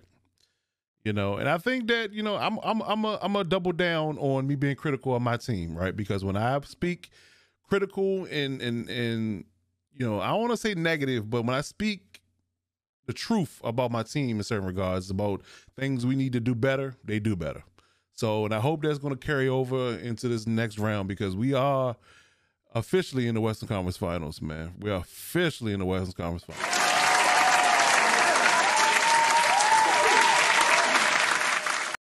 So yeah, man, you know, we closed out the Rockets, you know, Saturday night and um it was ugly.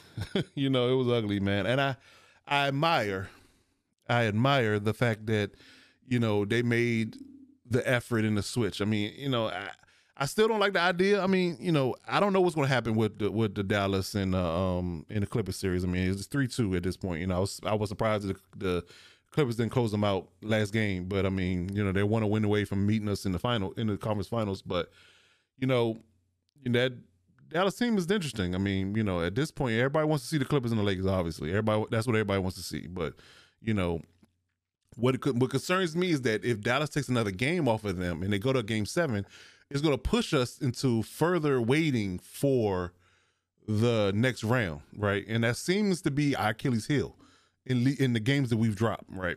Because every time we've waited long for to play somebody, you know, it's been an issue with us playing, coming out playing, playing like we supposed to play you know, and you know, starting early and starting often, you know, with you know, doing the thing, dominant things that we have been trying to do all season, right?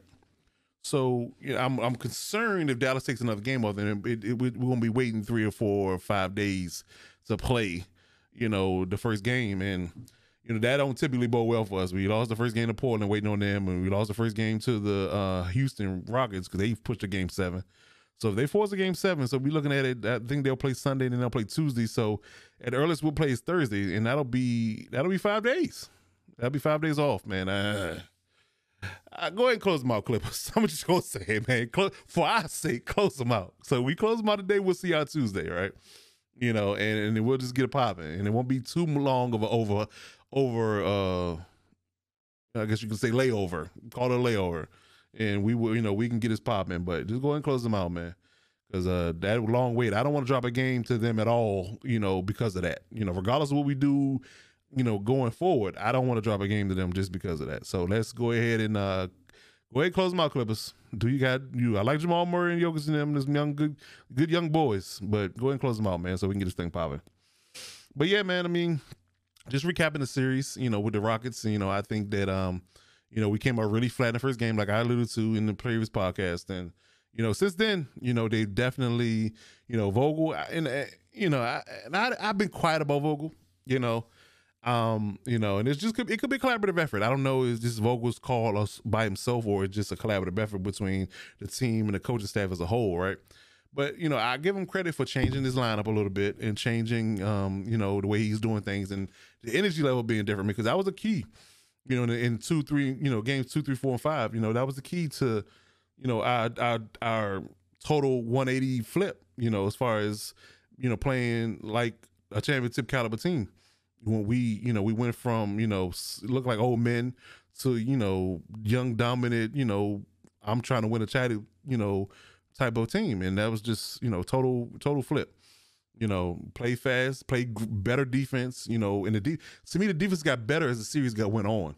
You know, I mean, I always say the Rockets are feast of famine. You know, you know, if they get high from three and they allowed to get a lane and draw fouls and you know and just dominate you from the outside, then it's rough. You know, they can come back from any deficit. You know, they can be down because they hell they were down twenty one to us at one point. You know, they brought that all the way back and was leading at one point in that game. You know, so you know it is not. Don't sleep on them. Don't do that because they definitely will have you uh, wondering how you lost that game at the end. But you know, regardless, you know, I think that um, you know, it was just one of those things where we just hunker down, you know, and I think outside of one game, I believe that was game four. LeBron didn't have a you know a great game. You know, it was mild, but I mean, everybody else had such a great game. that he didn't have to do anything. You know, and you and you need that. You need that. You need a supporting cast to come on. I think AD's been solid and consistent throughout this whole series. You know, he's definitely been giving his A game. You know, and I need to continue to do that. You know, I, I said it before, I say it again. If y'all come out and search yourselves and be dominant, there's nobody, there's no one, two men in this league can guard either one of you.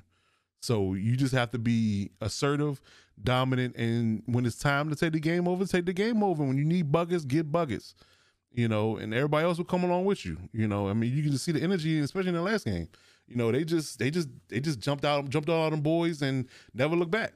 You know, and they couldn't do nothing against us. You know, you know, it was a twenty some odd point win. You know, I mean, what can you say? I do kind of feel like they kind of gave up towards the end, Rockets wise, but outside of that, man, like you know, you got to keep that energy up, and you got to play even better and play even even more refined basketball as you get deep into the playoffs. You know, so now you know people got film on you. They've been watching you, and like I said it before, and I say it again, the games are going to get harder.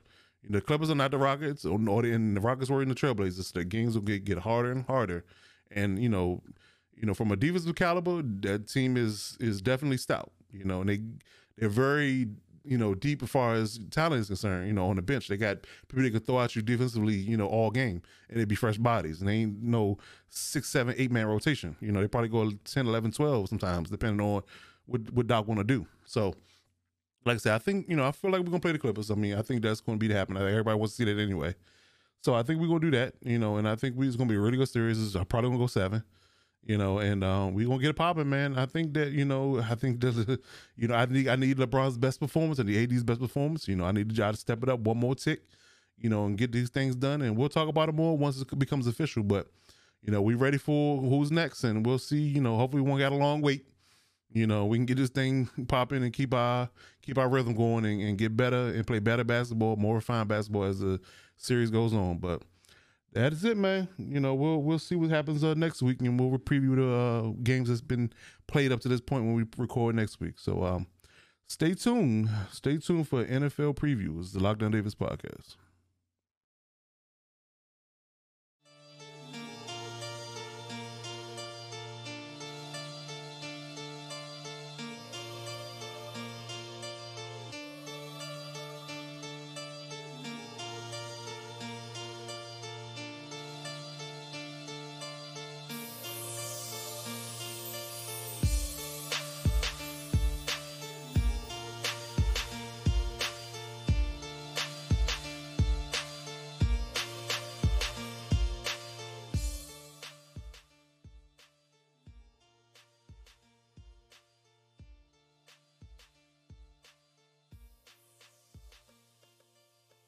And we are back with NFL previews. This is the Lockdown Defense podcast. I'm your host, Coach Defense.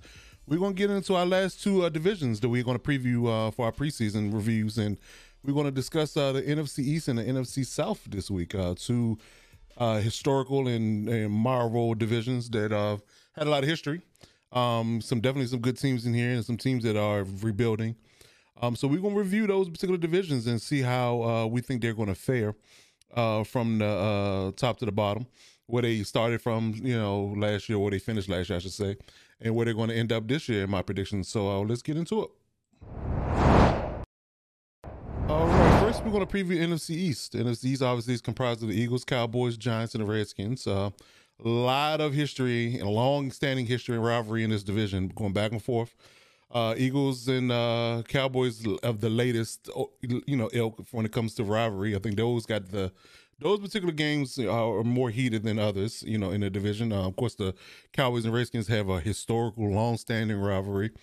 Um, and the Giants, you know, they kind of fit in in the middle somewhere. I mean, you know, it's like, you know, they don't, you know, they. I think I feel like outside of the Eagles, they won the most recent Super Bowl. Um, Cowboys going dating back to the '90s, and Redskins maybe further than that. But you know, I think that um, yeah, that's definitely some heated rivalries going on there, and then you know, throw the records out the window when these teams play because you never really know exactly who's going to win and how it's going to shake out. But let's get into it. So we're gonna start with the uh, division champs, the Eagles. They finished nine and seven last year. They had a lot of injuries of receiver, and um, you know Carson Wentz. I mean, he had a pretty good year last year, You despite that. Um, but they had struggles up and down. The defense was, you know, trying to hold on, and you know, offense was sputtering. But uh, they finished nine seven. Um, they picked up Darius Slay in off season uh, in a crazy trade. The Lions were definitely trying to get rid of Slay for whatever reason. I mean, I don't know if it's a money issue or whatever the case may be. I mean, Darius wanted a new deal, and I believe he did get it from the Eagles when he got traded. However, um, you know, the the Lions were just trying to you know move on from him, I guess, to trying to save money, you know, or get younger in a sense because they drafted Jeff Okudah in the uh, first round. But yeah, so Darius Slay, shutdown corner. I mean, I really respect this guy's game. I think he's uh, one of the you know top five corners in the league. You know, you know, debate that if you like. You know, who's one through five, but you know, definitely a shutdown corner. You know, something they've been missing um, you know, recent years. So, um, you know, so they moved, they shuffled there. Let's go say they shuffled around their secondary, and uh, he's gonna be the number one guy. Um, you know, and I, I, go back and forth with whether or not Darius Slay is a is a follower. You know, when I say follower, he's a guy that you know follows his best receiver all throughout the game. You know, whether they play outside or the slot.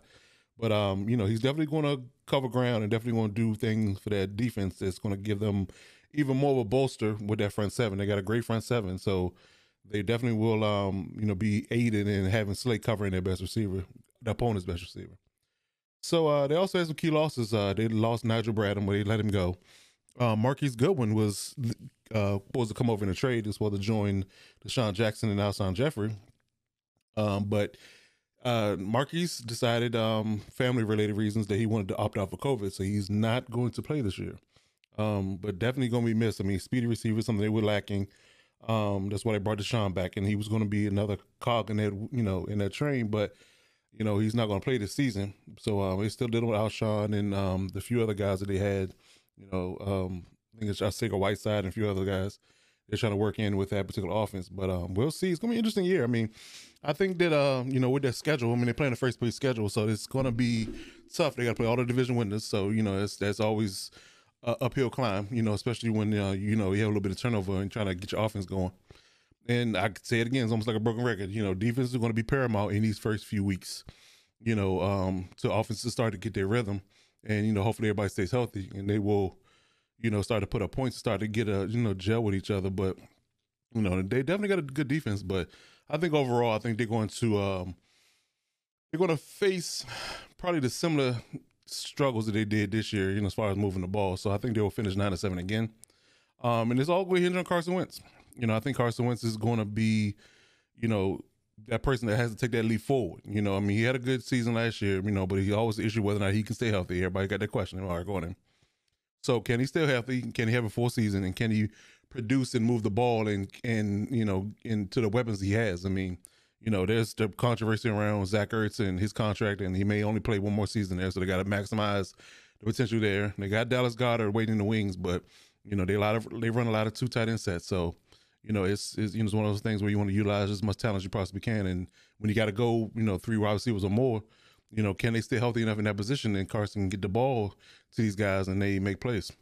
So we'll see. You know, always I think injuries as a whole is going to be an issue because you know, outside of ducking COVID, you know, these, their off season's been different. You know, everybody's body's going to have to, you know, adjust on the on the fly and quickly in order to be able to, you know, not get hurt. You know, so we're going to see that. There's going to be some issues with the people getting hurt, I'm sure, and I hope the Eagles stay healthy. But I think they'll finish nine to seven.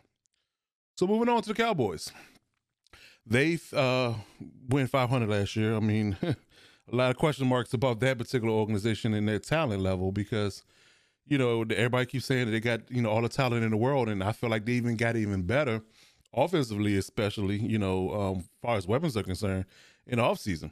You know, so they went 88 last year, despite having Amari Cooper and Gallup and a few other guys and Zeke in that line. Um, but, you know, it's one of those things where I feel like, uh, you know, it's um, it's going to be all I'm gonna start with the breakout plays. It's all gonna be based upon one Dak and how he moves that offense. Now, I will say caveat to that because uh, when I did this graphic, you know, it was, um, it wasn't public news that you know Tyron Smith still having issues with his health. Um, you know, now, you know, of course, Travis Frederick is gone, but, you know, Zack Martin's having issues, and I think La'el Collins going to start on the IR or pup list. And so they, their offensive line is in flux now, you know.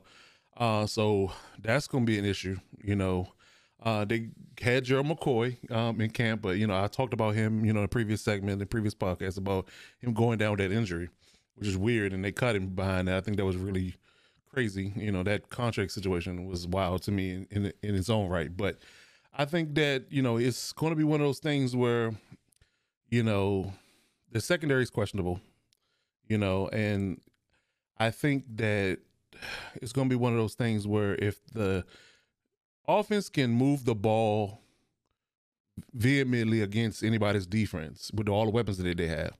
You know, they got question marks at tight end, but they don't have any question marks in receiver, in my opinion. They got Gallup, they got CeeDee Lamb, and of course they got Amari. So, you know, what team has a, the ability to cover those three receivers on a day to day basis? I don't think there's many slot corners out there that's going to be able to keep up with CeeDee because I think CeeDee is really good, especially from a route running perspective at, at being a young age. I feel like I want to say that you know from a route running perspective, you know, CeeDee might be more explosive in a sense, but I think that he's a young Amari, you know, because Amari was really good route running coming out of college. You know, people were saying that you don't see people running routes that well from that particular position at that age, you know, but he was advanced and he's got nothing but better. And I think CeeDee's going to be in the same vein, and learning from Amari is going to be great for him.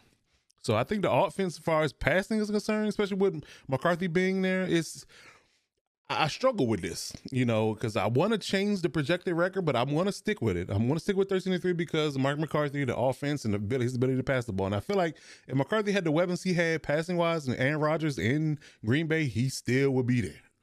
You know, so I think he is in a dream scenario from the way he likes to run his offense. So we'll see. You know, I think with them playing a second place schedule as well, it's going to benefit them. You know, so I think that if their defensive line can, and their linebackers can play well and and you know manufacture stops, I think they will be all right. You know, I think if they can get their O line healthy towards the mid to late season, it starts to get cold. You can be, continue to run that ball like they know how to do. You know, becoming a becoming a powerhouse offense will get them to the point of them being thirteen to three. But that's only if that takes a, a further step in being great, as far as being a franchise quarterback. Let me say it that way. And if their offense moves the ball, again, it all it all hinges on Mike McCarthy and his ability to call plays and get these receivers in the right place. And hopefully Zeke can still get some yards despite the O line being in flux. And if they can get healthy they'll finish 13 to 3. So, like I said, it all depends on that. You know, like I said, they lost, as you can see, they lost Travis Frederick for a time, and then Byron Jones left in free agency. So, you know, they they got questions at corner. They even saying certain things about this kid. I think it's Trevon Diggs. I'm saying some nice things about him in camp to say he's going to be good, but he's young, you know. So, and they let Ha Ha Clinton-Dix go, which supposed to be this, you know, secondary savior, you know, because they didn't sign Earl Thomas when he got let go. So you know, so I'm like, what are you, what are we doing at safety? You know, Haha's no longer there, and they won't have any answers. You know, as far as a you know proven talent. So we'll see. You know, either, you know, if the offense can move the ball and they can shoot people out and outscore them and they can manufacture stops. You know, defensive end, they they'll be okay. We'll see how it shakes out. All right, so moving on to the Giants. The Giants had a rough season last year. So uh yeah, Daniel Jones, of course, you know he's the heir apparent. Eli retired, and you know he played most of the year last year. You know I think he might have got hurt maybe a game or two, but a rough year, man. You know they, he went four and twelve. You know, so like they're in the process of rebuilding. I mean, you know, they're moving on from the Eli era and moving on to the hopefully the Daniel Jones era. You know, and just to make a, a point about quarterbacks, you know, eh, you know, just listening to you know the new era quarterbacks and how things run in the NFL for quarterbacks you know, it really takes about year two and a half, three. You know, especially if you've been playing the entire time for them to really, for it to really click and really understand how the league works and how you know film you know study works and how to read coverages properly and not get fooled. You know, because I think the biggest thing, you know, I watched a college game and I watched a pro game um, on Thursday and just watched how you know defense coordinators you know were really good at disguising coverage. You know, so for young quarterbacks, you know, I mean, if you're looking at too high, you know, you think this, you know, cover two, cover four, you know, something like that, you know, or some they load and look like you know cover one man, you know, and they they break out in this disguise too, you know, it fools you know young quarterbacks. So I think that you know Daniel Jones in his you know now third year, you know, can he make that you know that leap, you know, and you know their weapons are you know, you know, can Sterling Shepard stay healthy? You know, can Saquon, you know, be that dog like I know he can be, but you know, not be, you know, destined or or or, or mired with the ability to have to do it all, you know. You know, kind of like what Christian McCaffrey may have to do. You know, depending on what Teddy Bridgewater does, and we'll, we'll talk about that as well. But I think that you know this team is you know on is is on the the upward spiral. You know, from a you know talent perspective in a in a in a in a competitive perspective. But like I said, they're in a tough division. You know, they got to face the Cowboys and they got to face the, the, Eagles twice a year, so that's gonna be rough. You know, and I think their defense, you know, their defense is in flux a little bit. They got some pieces, you know, but I think that uh, you know, it's you know, it's it's gonna be it's gonna be a rough year. I mean, I I think they'll do better. You know, like I said, you can see that projecting be six and ten this year.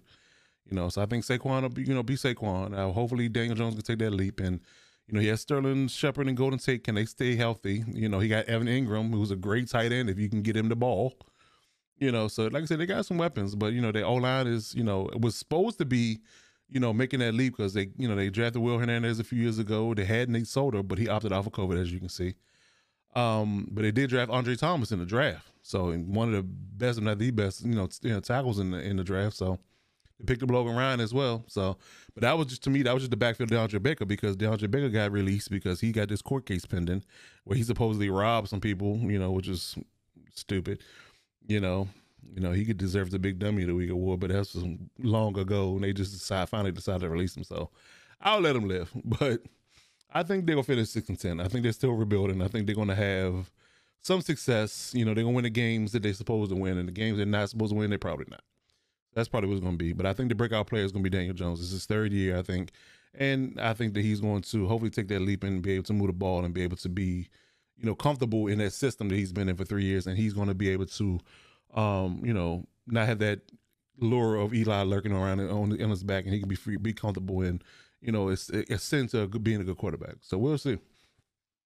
Last but not least, is the Washington football team, formerly known as the Redskins they had a rough year last year, obviously, and you know I don't um I don't see it getting any better because you know although they have some decent you know defensive pieces, you know decent to great defensive pieces, at least the front seven, uh, I think they're you know they're still they're still gonna finish fourth in the division. I just say it that way.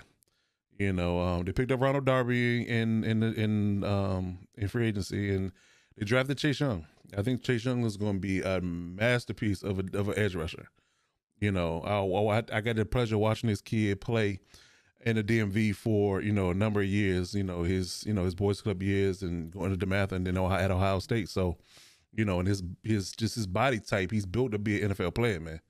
You know, he's just it's almost like you know just the Lord blessed him with the the ability just to be you know a, a specimen. You know, so he he's had a good camp from what I've been reading, and I think he's going to be it's going to be a force. But again, you know, it's one of those things where I just hope they can protect him and all the defensive players because when you have a, a sputtering offense, your defense plays a lot. And the more snaps you play, and the more you're out there, you know, you get tired, you get exhausted, you get tired of getting beat on and being on the field 40, 50 plays a game, and you you mess around and get hurt and things of that nature, and that just sucks. And I hate for anybody that's uh, you know, young player to be in that position. I hate for anybody to be in a position to be real, but you know, it's just one of those things when you on a team that's not, you know, not they're not shocking the world with their offensive talent. Let's just be honest here. So I think you know, for them going thirty three and thirteen last year, it's not going. To, it's going to get worse before it gets better. I mean, because they lost they lost Derrius Guice. They had to release him because he has more court problems and battles and things of that nature. So, you know, they lost him. You know, so and then they then they turn around and cut Adrian Peterson, which I, I didn't understand. That talked to a Redskin, well, Washington football team fan, you know, earlier today, and he made a point. You know, I, and I, it was it was one of those things where I don't know if I would have cut uh, to me a future Hall of Famer, but he made it a point that they said that they were really able to tell from a personnel perspective what they were going to do on offense because if Adrian Peterson was in the backfield, you knew they were running the ball. You know, he don't catch passes out the backfield. He don't pass protect. You know, he's in on first second down and typically a run. And that's just a, a tell they didn't want to give away. So maybe that's why they released him. You know, I, again, I don't. That's terrible to do somebody that, and you have nothing but unproven backs. Now, if you still had guys, I can understand better. But you don't have guys either. Now I think they got Antonio Gibson or somebody like that. Hopefully they can believe in his ability. But you know, I think that losing guys and cutting Peterson was was rough. You know, But like I said, their defense is, is good. I mean, they got Kendall Fuller, they got they got Darby, they got Young, they got Sweat, they got Payne, Ioannidis. You know, they lost Reuben Foster to injury, so their linebacking core has been took a hit. You know, but they still got Bostic and, and Holcomb and those guys. So I think, you know, overall they'll be okay defensively. But again, if the offense came with the ball, the old line is in flux. You got a non, somewhat non-mobile quarterback in Dwayne Haskins. You know, now you got Alex Smith bringing it down his neck. He just made this miraculous comeback from his leg injury, and you know, who's to say? I mean, who's to say what Ron Rivera's mind is is that? You know, he, I believe Haskins is a starter, but you know, if Haskins struggles because the O line can't protect him, and you know, he don't have no proven receivers. You know, they only have a proven tight end at this point. You know, McLaurin and you know a few other guys young. You know, you know, and I mean, again, and then you know, Ron Rivera's always been a runner. He's a running guy, so you know, which makes you scratch my head more about why he cut Adrian Peterson. You know, after he had, after you were forced to let Guice go. So, I think they're going to struggle, man. I think they're going to struggle. I think they're not to win a whole lot of games, and there's going to be a lot of uh, sad faces in the DMV area when the Redskins not winning yet again this year. But I think they're going to go one fifteen. But I hope I'm wrong. You know, hope they can do some things. I mean, I do like, I do, you know, love Chase Young and a few other people that they got on their defense, and hopefully, you know, Dwayne Haskins. I did like him coming out of college, and I hope he can make some noise. You know, in his, you know, what's this, this second year? You know, so but we'll see, man. I think it's gonna be a rough season though, especially with the division they in. So, so that'll wrap up the NFC East. Though we'll flip over now to the NFC South, and we'll get that going. All right, so the NFC South is comprised of the Saints, the Buccaneers, the Panthers, the Falcons. There's been a lot of change in this division. Um, ironically enough, the, the the top team didn't change a whole lot. You know, they did get a little better veteran wise, but that top team didn't finish. Did I mean they didn't change a whole lot, but I think everybody else did. You know, from in large part. So we'll start with the Saints. The Saints finished 13 3 last year. Um, they uh didn't again, like I said, they didn't have a whole lot of roster turnover. And I think, you know, and hear me when I say this, I think that it's going to be very beneficial for them because of what's going on in the world right now. The teams that are, you know, for the most part stuck together and they they know each other already, you know, especially from office perspective, I think they're going to do much better overall from office to production perspective, especially early, than people that are brand new, got a lot of pieces that are different in their offense. Defense as well. But I think that offense especially, they're gonna be they're gonna benefit deeply by having you know, the same weapons for the most part. You know, Kamara just got paid, so he's there for a long term.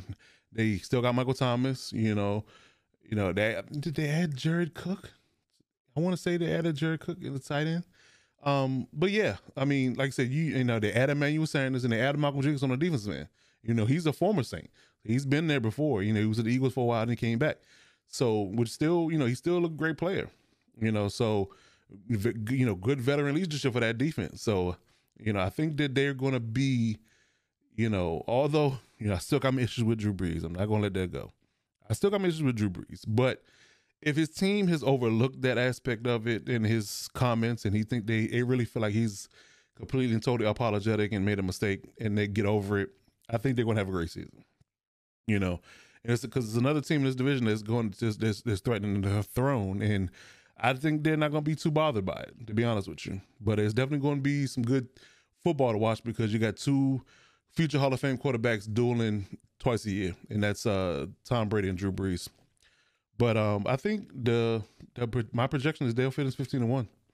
I'm not even gonna tell you who they're gonna lose to. I'm just gonna let you speculate. But I think they're gonna be fifteen and one, and they get that one loss out of the way, so they're go into playoffs with no pressure and you know they get home field advantage, and I think that, and then you got to go through New Orleans to, to to get to the Super Bowl. So um, of course, you know it all hinges on Drew Brees. You know his you know his Hall of Fame talent, and you know the weapons he got. He has Emmanuel Sanders now on top of having Michael Thomas and Tre'Quan Smith now. Uh, I think he got Jerry Cook, he got Kamara, um, they got Latavius Murray backing him up. O line hasn't changed. That's paramount right there. That's paramount. O line hasn't changed, you know, and that's hugely important for the, for that offense to know which offensive line is going to do and how well they're going to block. And you get those weapons out there. I think they're going to come out the gates firing. There's going to be one of the few offenses outside of the Chiefs, in my opinion, that's going to be that's going to come out and they're going to be moving the ball like it's nothing. Um, and the defense is no slouch either. I mean, come on. I mean, we can just look at it. We can go top to bottom, and you got Lattimore out there, you know, you know, and those guys. I mean, I mean, they. I mean, let's just be real.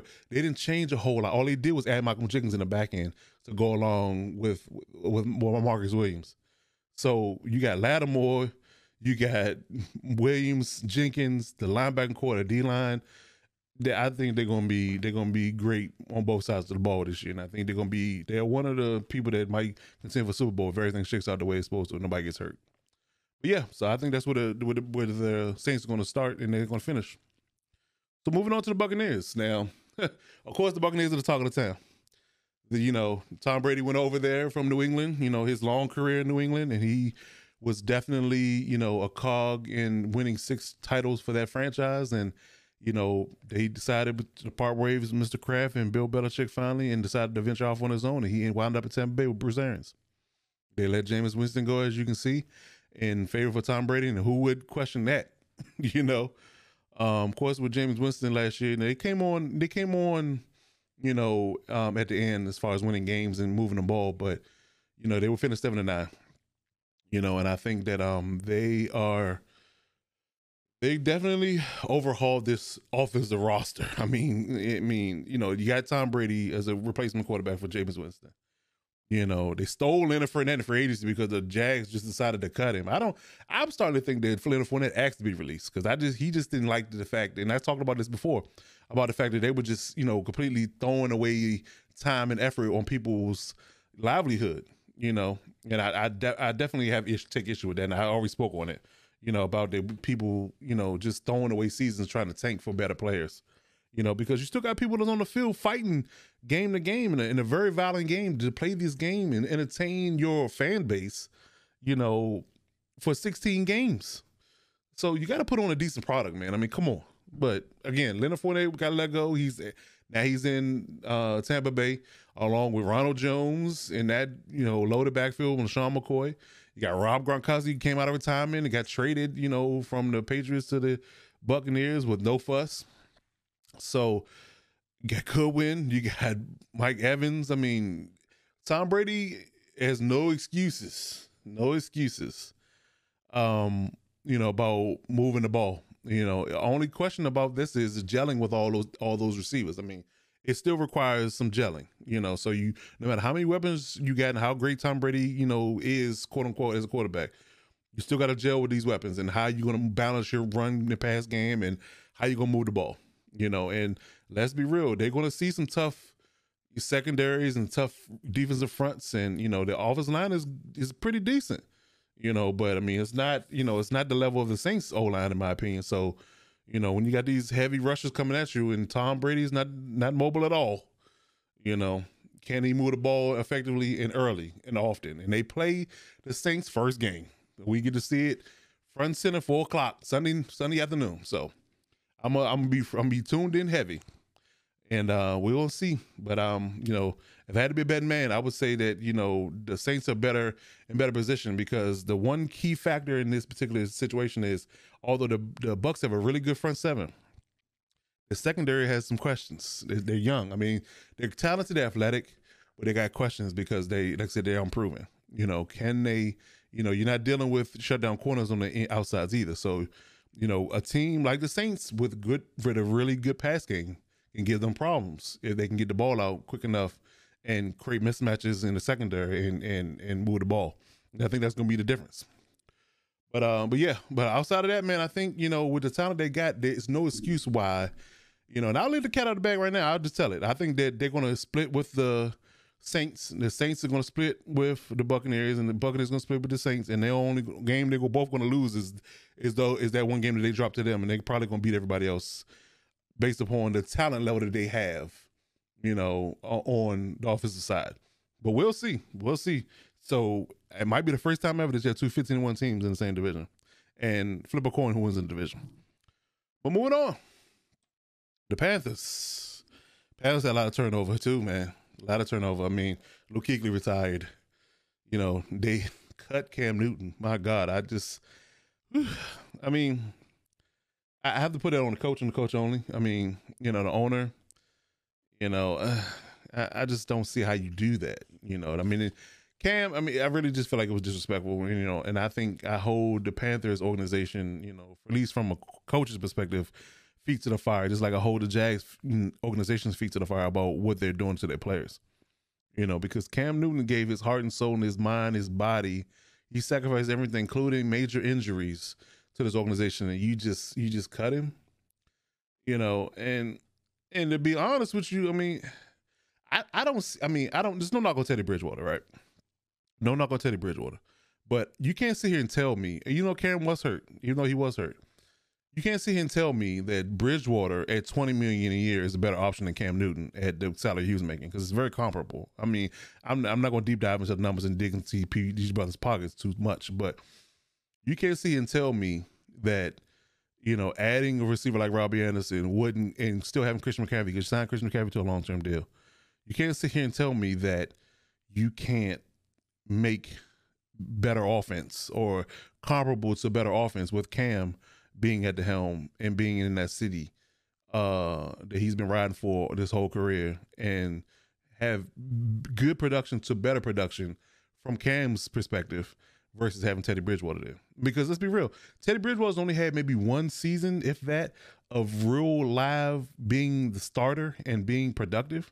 You know, he's he filled in for Brees for those games, but you know he never he hasn't played a full season. I mean, it's due to injury mainly. So you, it's like you traded one for position, one one thing for the other. And I think, you know, anybody that knows football a little bit will know that Cam has way better production numbers than Teddy does. So how do you justify this?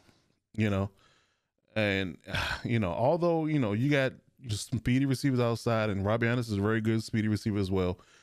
You know, you know Christian McCaffrey is a is a every down back.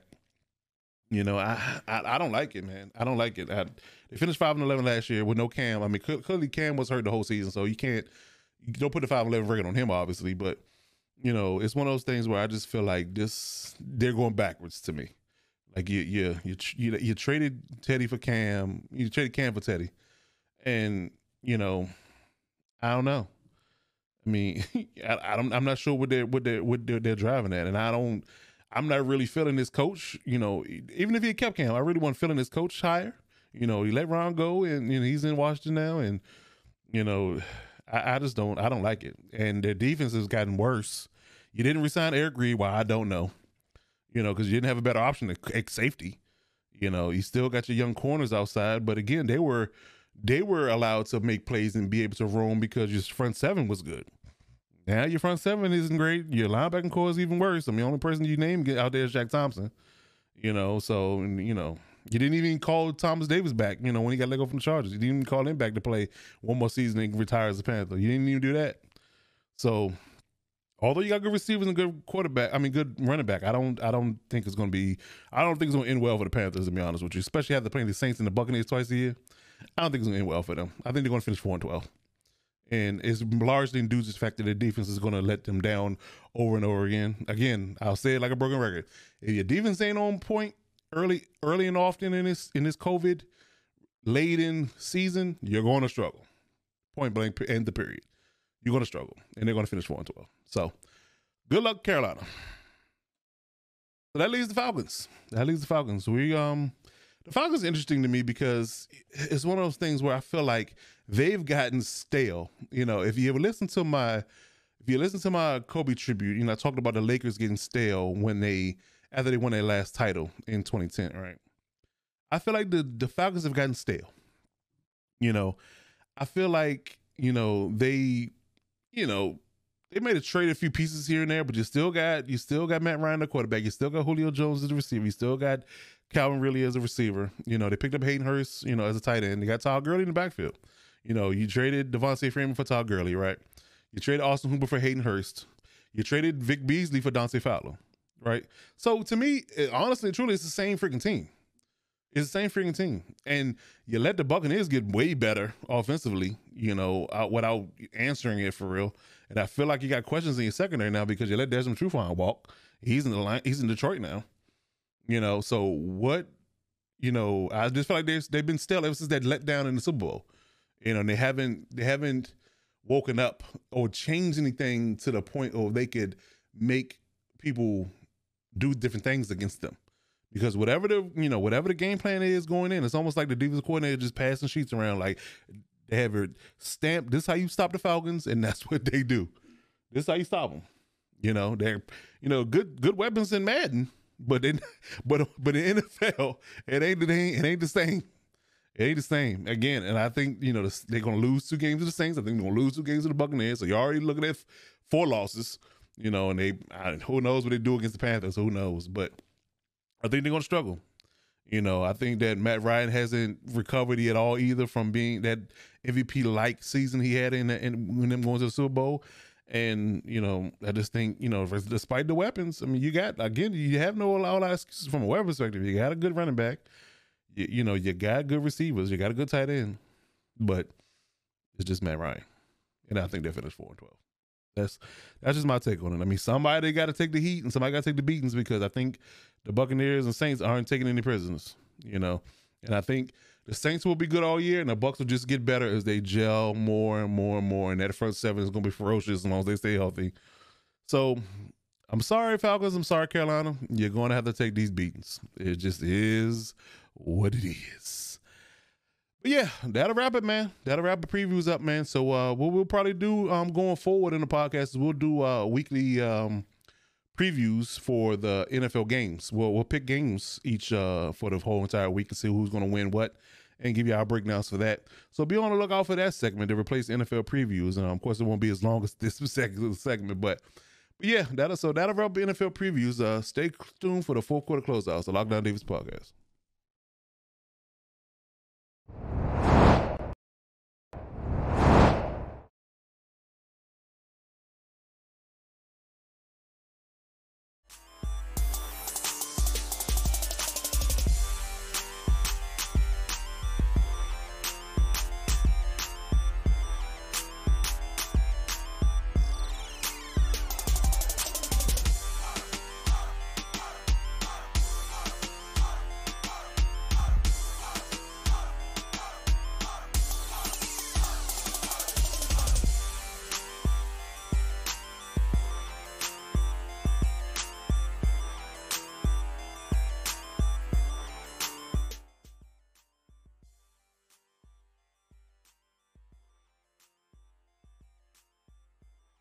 are back.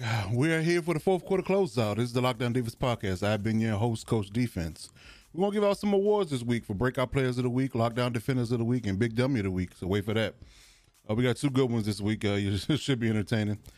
Uh, as always, uh, if you're looking for any part of my show or any segment of my show you want to skip around, check the description. Has timestamps in the description let you know exactly where to go. Click that link; it'll take you right to that segment, and it'll jump you right into that segment. You can view that segment um, in its entirety. Uh, let's get on to these awards, though. All right, all right. Um, I think this will be the last week that we have basketball only when it comes down to these awards, but uh, we're gonna give them their just due. Um, I have to give credit to this man. I, I, I slept on a little bit after I had to check the stats. Uh, uh, Nikolai Jokic from the Denver Nuggets. Uh, they his team forced a game seven uh, today, and I was very surprised by that. I was very uh, inundated with football, so I didn't realize that they were playing so early. And they knocked off the Clippers, and they forced a game seven, and he had a masterful masterpiece of a performance and he's averaged 27.3 points in this entire week stretch over these games that they've won 13 rebounds a game and 1.3 blocks a game so we got to give him credit for being block breakout player of the week this week and once again you got jayson tatum Jayson Tatum has been masterful he's been the leader uh, you know a lot of people say that you know from a pay and and, and, and talent perspective you know who they how, what they paid Kemba to get to boston you know, he should be the guy, but he came up really small in that series, you know, down the stretch. But Jayson didn't shy away from the moment, and he's our breakout player of the week as well. He's averaging 25.3 points a game, 12 rebounds. He's logging double doubles and playing 51 minutes in that game before last, and just just amazing performance. And he actually logged 6.6 assists.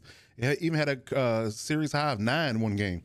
So yeah, Jayson Tatum and uh, uh, Nikolai Jokic, y'all definitely have been balling, and y'all definitely got your teams primed to go forward. And we'll see what happens. Um, now going into lockdown defender of the week. Uh, this man has been on my list quite a few times. I mean, I just can't take it away from him. I mean, he's just doing masterful things, and it's both and it's it's his two way ability is just uncanny to me. Like he puts some great points. He puts up a lot of points. He gets a lot of rebounds. He blocks shots. He steals the ball. I mean, he logged five steals one game. I mean, in the playoffs. I mean, come on. I mean, just got to get a man his credit. I mean, he's he's the, probably. The, I mean, I have said he's probably the best two way player out there right now, and one of the best I've ever seen. You know, it's not many people that can play. You know, on both sides of the ball as dominant as he has, and you know, his game might be real Spurs like boring, but he gets the job done. I have to get a man credit. in Kawhi Leonard, he's our lockdown defender of the week. So we'll give everybody credit for winning their awards.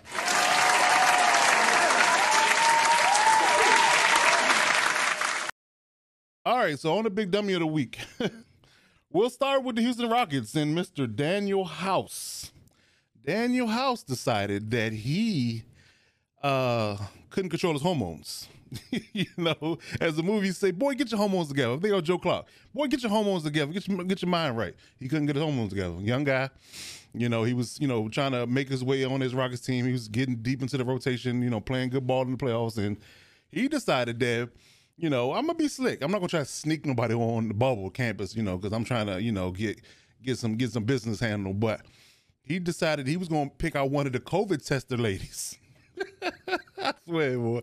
When you want something, boy, you can be resourceful. I give him credit for that. But he got busted. So, you know, I don't know if the tester snitched or what, but I mean, and you would think, you know, uh, you know, one to one, like he should be clean because he's been tested every day, and she got to be tested every day because she's testing people. So, but they still was last in violation. So he, he got caught with her in the room, got busted, had to leave the bubble, and totally just you know what little chance the Rockets had, you know, you know, facing that blitz that the Lakers gave him, you know, he made it worse because he got exited from the bubble, had to leave, and couldn't come back. So Danuel House, you know, is part one of this Big Dummy of the Week award because you gotta use your phone and your own devices, buddy. You gotta hold off. You know, I mean, nothing else. You was looking at it from a standpoint. Within the next couple of days, you was gonna go home anyway. You know, so I mean, yeah, just just couldn't hold off, could you? Just couldn't hold off. So he's one. Now number two, and I, I really hate to give this man energy, but you know, it's just it's just so ridiculous in his takes and he the way he does things at a certain point, just just just just grinds my gears, man. It just grinds my gears. Skip Bayless. Skip Bayless yet again is making the big dummy of the week because he wanted to, of all things. I mean, if you watch Undisputed, you know that he's he is Superman caped for his Cowboys, no matter how good, bad, or indifferent they are, every freaking year. But he decided, of all things, and I was very shocked by this. You know, if I was a woman in church, I clutch my pearls because he decided that he wanted to criticize his quarterback, Dak Prescott, you know, who's been playing really good. That's he's probably the best quarterback they've had consistently. Let's be real, since Troy Aikman.